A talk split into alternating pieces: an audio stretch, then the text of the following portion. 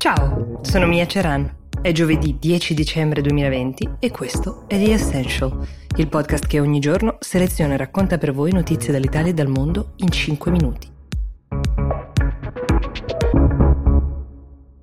Vi sembrerà strano, ma in Cina il colore di capelli delle giocatrici o dei giocatori di una squadra di calcio ha determinato l'esito di una partita. Esiste una norma nel calcio giocato a livello universitario che è stata invocata da un arbitro che presiedeva una partita femminile. Eh, in entrambe le squadre alcune delle giocatrici sono state minacciate di essere squalificate perché i loro capelli non erano neri.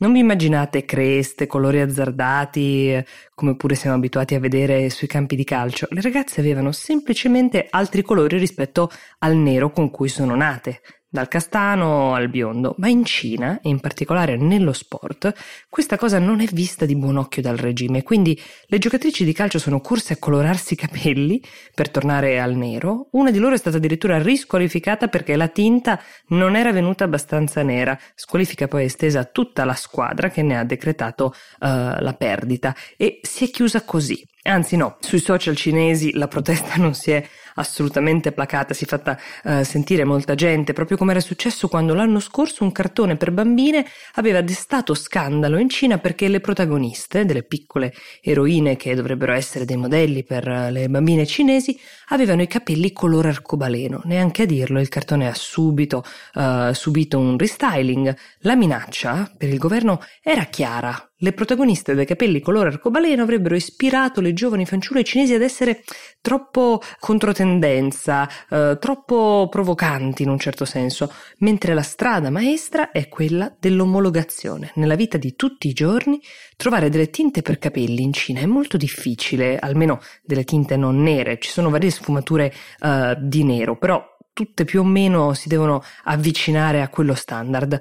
Perché è permesso tingersi solo per coprire i capelli bianchi? È una cosa che con ogni probabilità deriva proprio dal partito. Persino il presidente Xi Jinping e tendenzialmente tutte le persone di una certa età si tingono, ma si tingono di nero. È come se uh, quel nero fosse parte dell'orgoglio di essere cinesi, una bella capigliatura anche folta.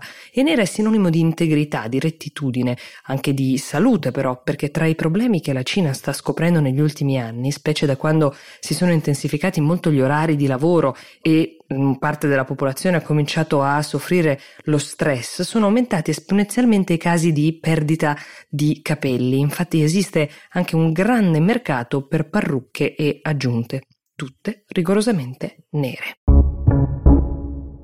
Restiamo sempre in tema di sport, ma con una notizia più seria, meno legata agli usi e ai costumi di una nazione quanto a dei danni, danni permanenti che alcuni sport, che sono anche discipline olimpiche, sembra stiano causando nel lungo termine agli atleti che li praticano. Inizialmente se ne parlava soprattutto per il football e il rugby, ma adesso l'attenzione si sta estendendo soprattutto agli sport invernali come il bob e lo skeleton, che per intenderci è quello sport in cui l'atleta percorre a pancia in giù su una slitta pista dotata di pattini, una pista ghiacciata, testa avanti, piedi indietro. Ecco, adesso ci sono diversi atleti ed ex atleti che hanno iniziato a indagare su dei costanti mal di testa, ma anche su problemi molto più gravi come ad esempio la depressione, casi cronici di depressione. È molto comune andare a sbattere durante uh, una gara date le velocità. Alcuni colpi possono avere conseguenze drammatiche immediate, altri invece spesso causati anche solo dalle vibrazioni si proteggono invece per anni, si manifestano manifestano soltanto dopo sensi di vertigine, nausea,